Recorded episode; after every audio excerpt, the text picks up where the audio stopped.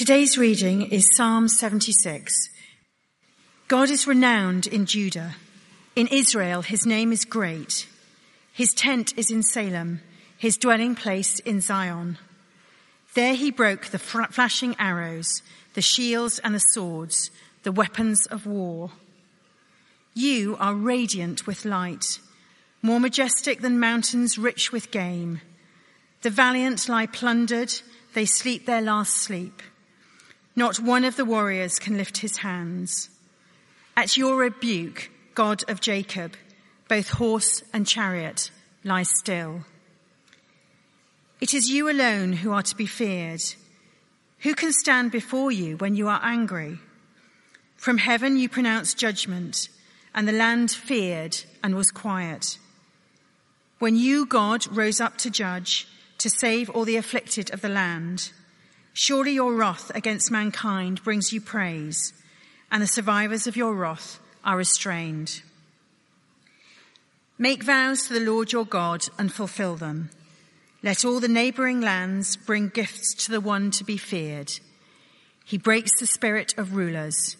He is feared by kings of the earth. This is God, God's word.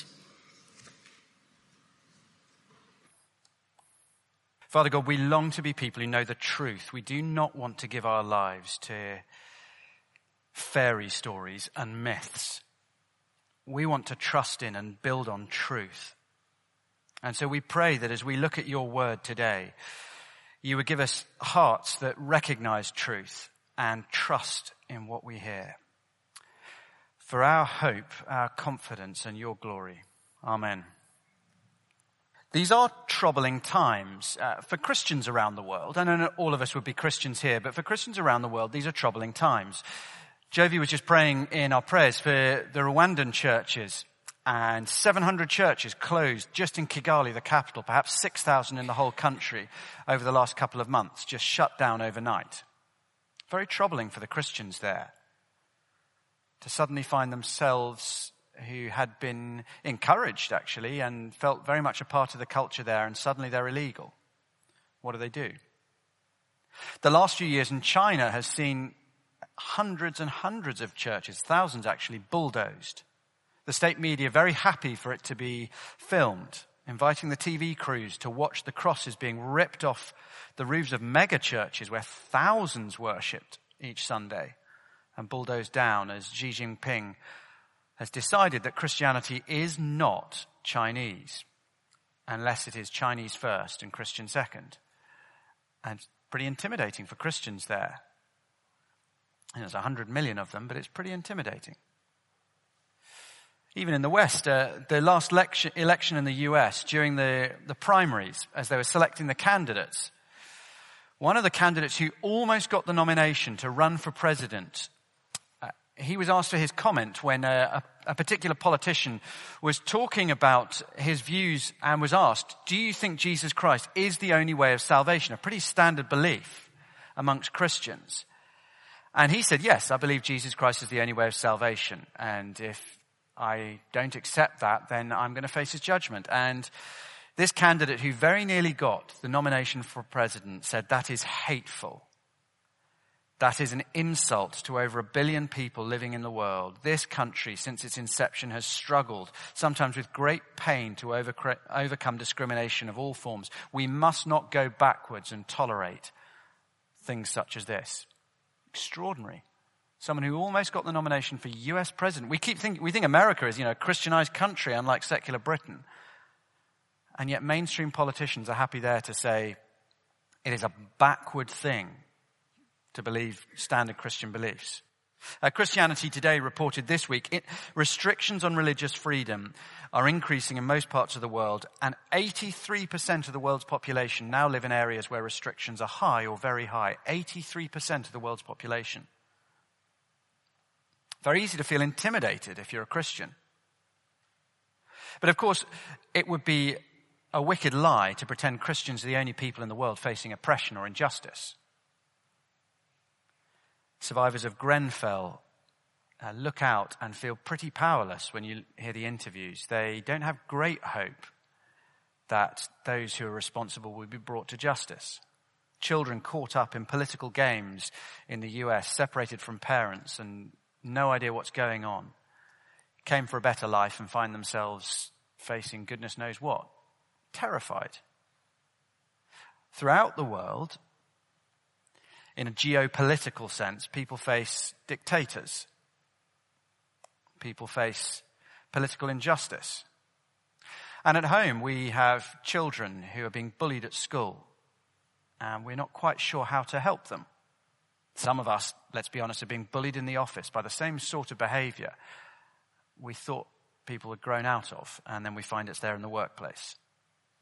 Some of us are being bullied in our, in our families and even in our marriages. There is oppression all over the world. And Psalm 76, which we just had read, is an ideal psalm for times like this. And it's not just me who thinks that. The editor who compiled the Psalms, who put them into the five books that we now have in the Bible, that, thought that too. Why do I say that? Well, this is a psalm about God's mighty victory. Uh, ancient tradition from the earliest times has told us that uh, this was linked to the destruction of Sennacherib's army outside Jerusalem, recorded in 2 Kings 19. But after the Psalms were written, the editors who put the Psalms together into the five books of Psalms put Psalm 76 here in book 3, which as we've seen over the last few weeks is a book all about everything going horribly wrong. Book three is all about things declining, things falling apart. It's all about crying out to God and not hearing an answer. It's all about being destroyed. And yet, the editor said, I think you need the lessons of Psalm 76, the lessons of a God who can bring justice and victory in the middle of this. The editor was saying to you and me this morning, you need to hear the lessons of Psalm 76 if you're concerned about oppression in your, your life or around the world. And we'll see why this is such a good encouragement for troubling times and why this is a psalm that can bring hope to the universal human longing for justice. You got the points there on your on your sheets. Uh, just two points. God's people know God as a mighty savior, and all people will know God as a mighty judge. Now the psalm uh, splits into four bite-sized chunks. There's an obvious break really after verse six, and then if you look at the the foot of your page, you'll see um, that there's a, a selah. It says after verses 3 and 9. And it says, probably a musical term. Uh, Selah appears, a, a, word of uncertain meaning. Nobody really knows what it means. It, it sort of appears after some breaks in the Psalms, and nobody has a clue what it means. You can get a PhD if you want one coming up with a new theory. Um, I'll tell you what I think it means. Uh, if you ever listen to the music of James Brown, you'll know that uh, he sings words, but every now and then there's a sort of um, which and I think it's kind of like that. It's just a sort of musical pause that nobody understands. That's my theory. Um, you'll be calling me Dr. Phil Alcock soon. PhD. Okay, let's uh, more seriously. Verses 1 to 3 tell us what God's people know. Verses 1 to 2. God is renowned in Judah. In Israel, his name is great. His tent is in Salem, his dwelling place in Zion. God is renowned in Judah. That's interesting. God is known in Judah. This little section tells us God is known by God's people in a particular way. God is known in Judah. That's the greatest of the 12 tribes, the, the tribe from which the kings, like King David, were descended, and ultimately Jesus would come. God is known in Israel. His name is great. That's the northern kingdom, uh, the 10 tribes that split from Judah. In Salem, that's just a short version for Jerusalem. His dwelling place is in Zion. That's the Temple Mountain in the, in the heart of Jerusalem. It's a very interesting little point being made here.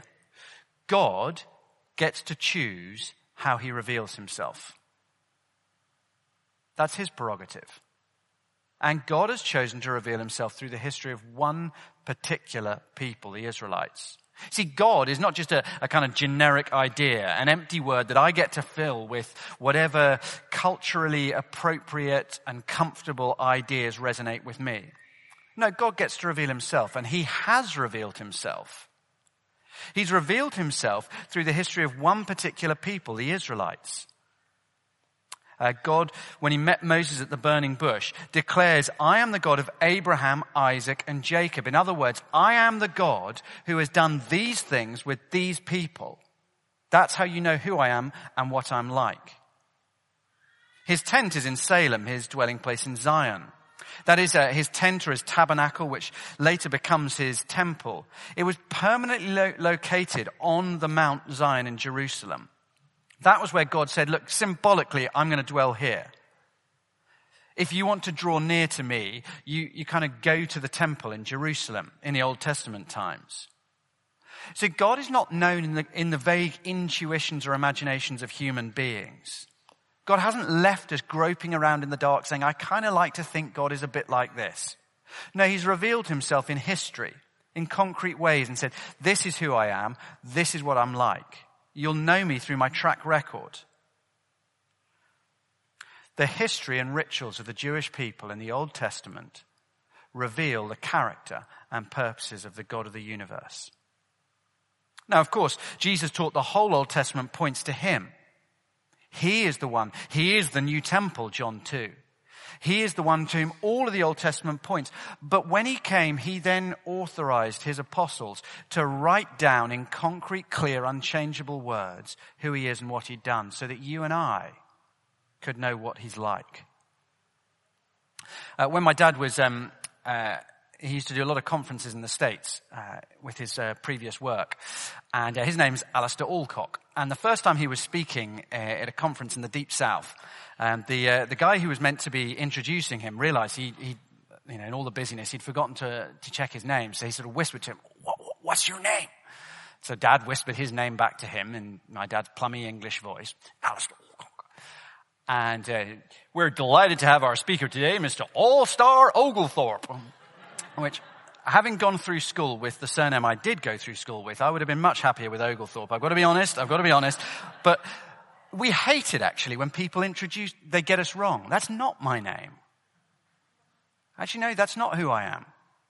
But it's much, much worse when they get our character wrong, when people think we've done things we haven't done. When people blame us for thinking, no, no, that's not me. That's, I didn't do that. I'm not like that. We hate that. We hate it when it's done to us, and yet we're all tempted to do it to God. I like to think God is like. The God I believe in would never do that. I can't believe God would ever say that. God has the right to reveal himself. God has the right to be who he is. And we do not have the right to choose.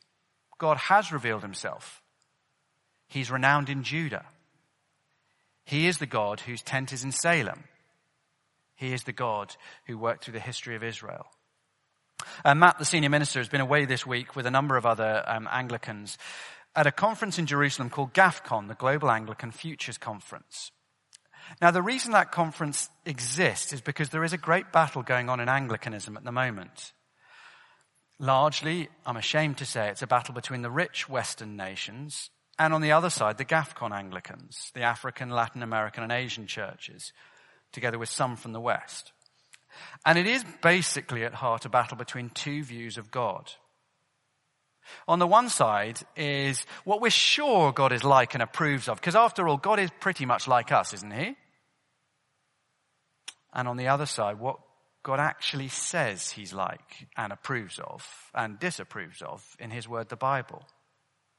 And GAFCON was founded by, well, the vast majority, 85% of global Anglicans, to call us to remain faithful to what God has revealed in the Bible and to wholeheartedly support that view. And so we're delighted to get behind uh, the African bishops in that. God has the right to reveal himself. Just the first two verses tell us that.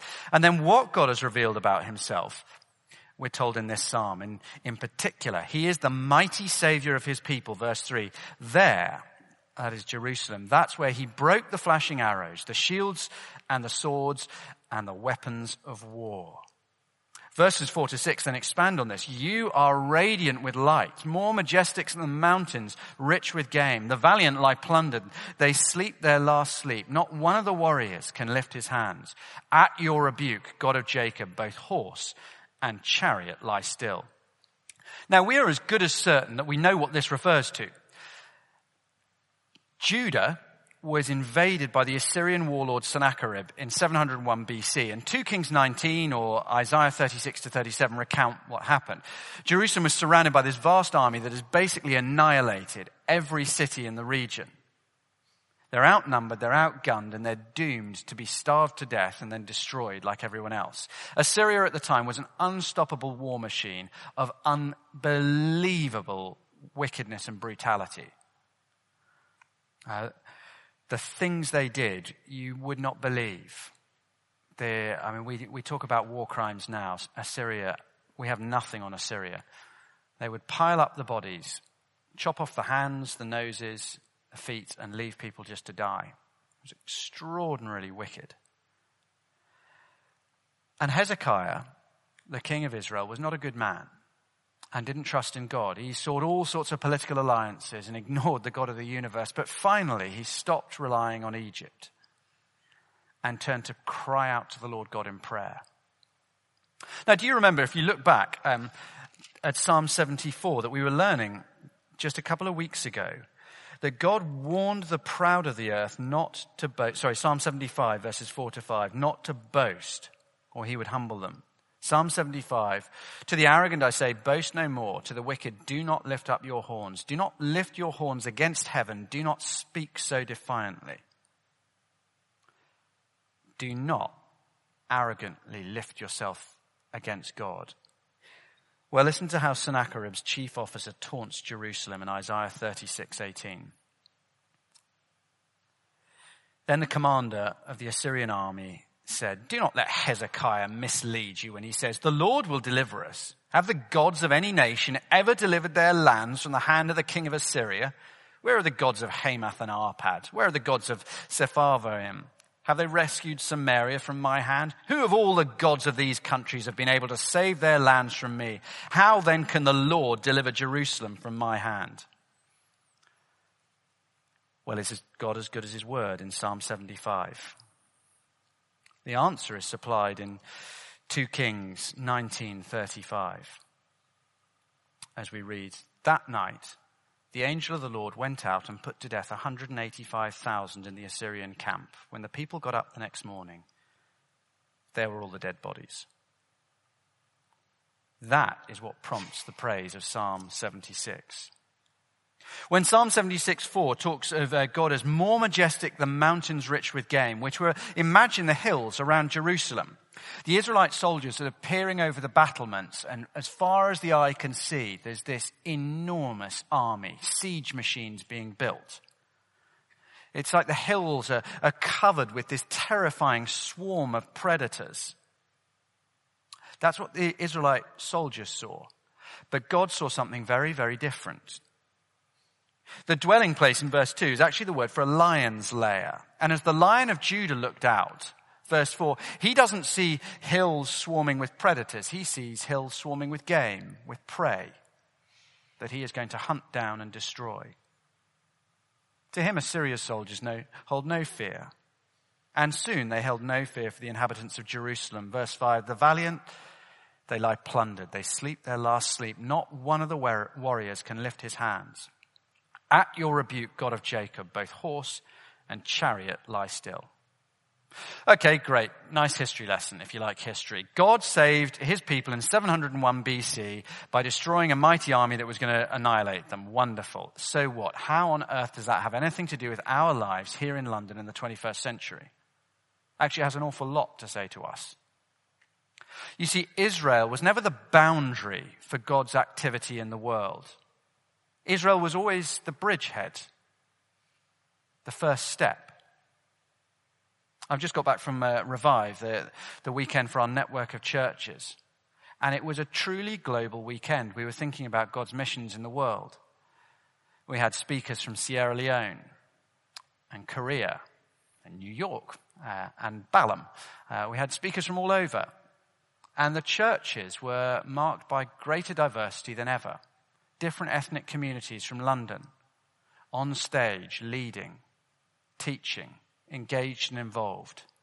Because Christianity is a global religion. It is spread all around the globe. Because the lessons that the Israelites learned were always lessons for the world. And you and I, we do not gather to learn about someone else's God when we read the Old Testament, the God of the Israelites. We learn about our God if we trust in him. And so Asaph, the psalmist, steps back and considers what lessons there are for anyone who calls on the Lord as he thinks things through. And what he teaches us now is that all people will know God as a mighty judge, verse 7 to 12. All people on earth will know God as a mighty judge. Verse 7. It is you alone who are to be feared. Who can stand when you are angry? Do you know what the most common command in the whole Bible is? 300 times, more than 300 times, God issues exactly the same command. Do you know what it is? Don't be afraid. Do you know why God keeps saying that? Because he's terrifying.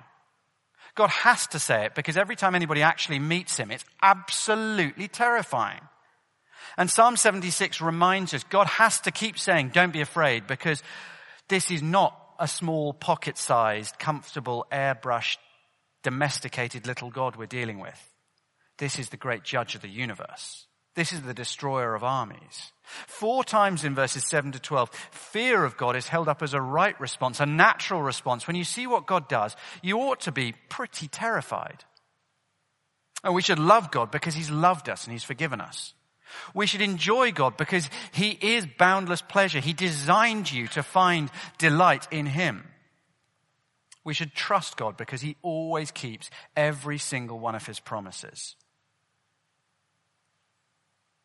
We should fear God because he is the judge of all the earth. Verse 7 Fear him because when his anger starts to blaze against human wickedness, none can stand. Verse 8 Fear him because when he makes judgments, no one can argue back. His justice is perfect. Verses 9 to 10 don't mention fear, but the idea is there. When God has acted to discipline his people, well, those who've been spared should be humble and turn from their wicked ways. Verse 11, God should be served wholeheartedly, not just by Israelites, the descendants of Abraham, but by all peoples.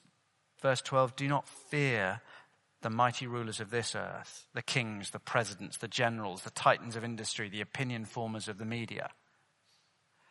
Don't fear them, don't serve them, serve the Lord God, because he rules even them. They are terrified of him, so why on earth would we be afraid of them? Now, fear of the Lord is not horror movie fear. It's not the fear of a family of a violent drunk who just never know when the key turns in the lock whether he's going to come home in a wonderful mood or in a tearing rage. It's the rightful fear, the respect of a mighty power.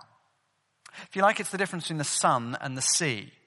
Both the sun and the sea are very powerful and can do enormous amounts of damage, but seas are unpredictable and wild. Freak waves come from nowhere. But the sun is not. The sun is consistent and it just needs to be treated with the right respect. We saw this yesterday afternoon. We were outside in a field and, you know, it's pretty easy. When the sun is shining, even in Britain, you put on sun cream. It's not rocket science. It's just common sense. But an awful lot of people decided there was no need.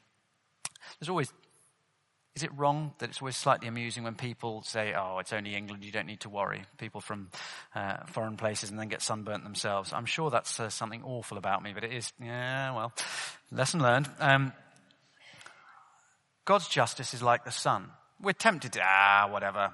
God's loving, don't need to worry about him. But there's nothing unpredictable about it. His justice is blazingly pure, utterly beautiful like the sun, and absolutely consistent. It's perfect. And it's glorious. But you don't mess around with it. And so, do you see in verse 10, God's wrathful judgment brings him praise? Now, that is odd. Surely your wrath against mankind brings you praise. Why would you praise God for judging? actually. We do, because we are always crying out for justice. You saw it last week. Uh, forgive me, but World Cup's on, so if I can't talk about football now, I never can. But uh, it was a penalty. It was about three penalties, and My wife said, you know what, I'm just going to go outside. I said, why? She said, well, I have already heard you talk about the referee and it's getting a little boring now. To which I responded, but it was a penalty. And, and, it was. And it gets, and we get so angry and we shout out and we get, it should have been a penalty. It's justice. We, we, you see it rather more seriously when there's injustice that goes on for year after year after year. Like with the Hillsborough inquiry. How awful for decades to have people describe your relatives as drunkards who brought tragedy on themselves when actually it was the result of terrible corruption. How awful when it's children who have no power, ripped away from their parents, of illegal immigrants who are never going to be able to fight the system. See, when we see injustice, we are very angry, and rightfully so. Now, the last thing to notice is perhaps the most important of all, which is that in this second half, Judgment is paired with salvation. Let's read through the whole thing and then focus in on verse 9.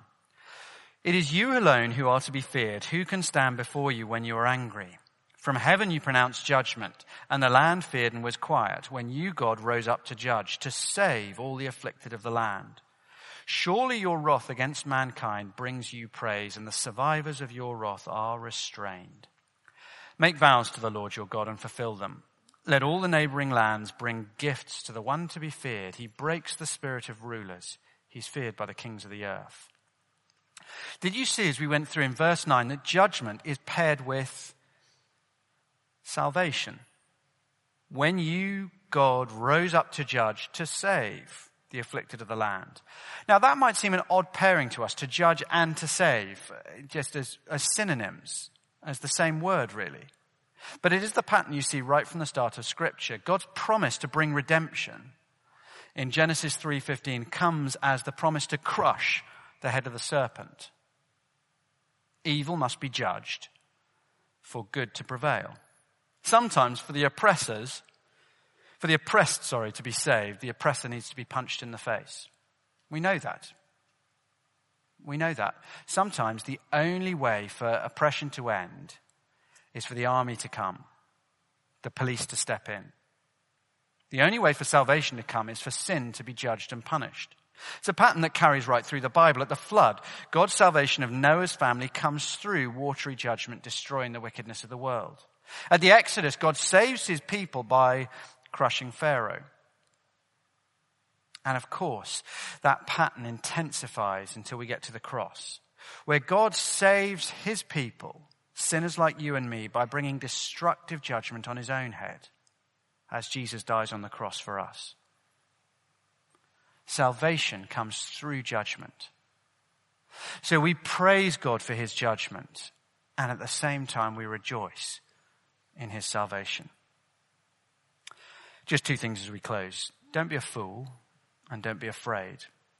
Don't be a fool. God will bring justice and salvation, a warning to those who oppress. Whether it's a dictator on a national level like Kim Jong un, or a bully in the workplace, or a bullying husband in a family, it makes no difference. God sees all injustice. And he may be patient, but he is not indifferent. He sees and he burns with anger. There is a warning there for all of us here this morning. Do not oppress. God sees it. And do not collude in oppression. It angers God. Be careful of just smiling along at systems that crush others. God hates oppression. That's a word for all of us this morning. Let's be careful. Not to be oppressors and not to go along with oppression. There's also a word perhaps for some of us. We're not oppressing people. We're not burning down churches and beating Christians in the street either, but we are quietly opposed to God. Firmly, if not loudly, we refuse to submit to our Creator and King. Don't be a fool. God's judgment will come. And on Judgment Day, you do not want to find yourself on the wrong side of this God, whose justice is perfect. None of us can stand. Who here can say, I think I'll be all right on Judgment Day if God just gives me what I deserve? It's a terrifying thought what will happen if we do that. Don't be a fool. God will bring justice and salvation. Don't be afraid. God will bring justice and salvation. As God looks out at the brutal dictators, the intimidating gangs, the bullies and the oppressors, you need to know God doesn't see anything that scares him. When we're afraid, when we feel frustrated that the powers of injustice just seem too great for anything to change in this world, well, God doesn't look out and see predators. He looks out and sees prey. The kings of the earth are afraid of God, and one day that fear will be made clear. When you pray to the God of the universe, Psalm 76 says, You pray to the God who turned 185,000 Assyrian soldiers to corpses overnight. Don't be afraid. When you face oppression or when you pray for those who do, don't be afraid. When you pray for the voiceless, when you pray for the crushed, don't be afraid.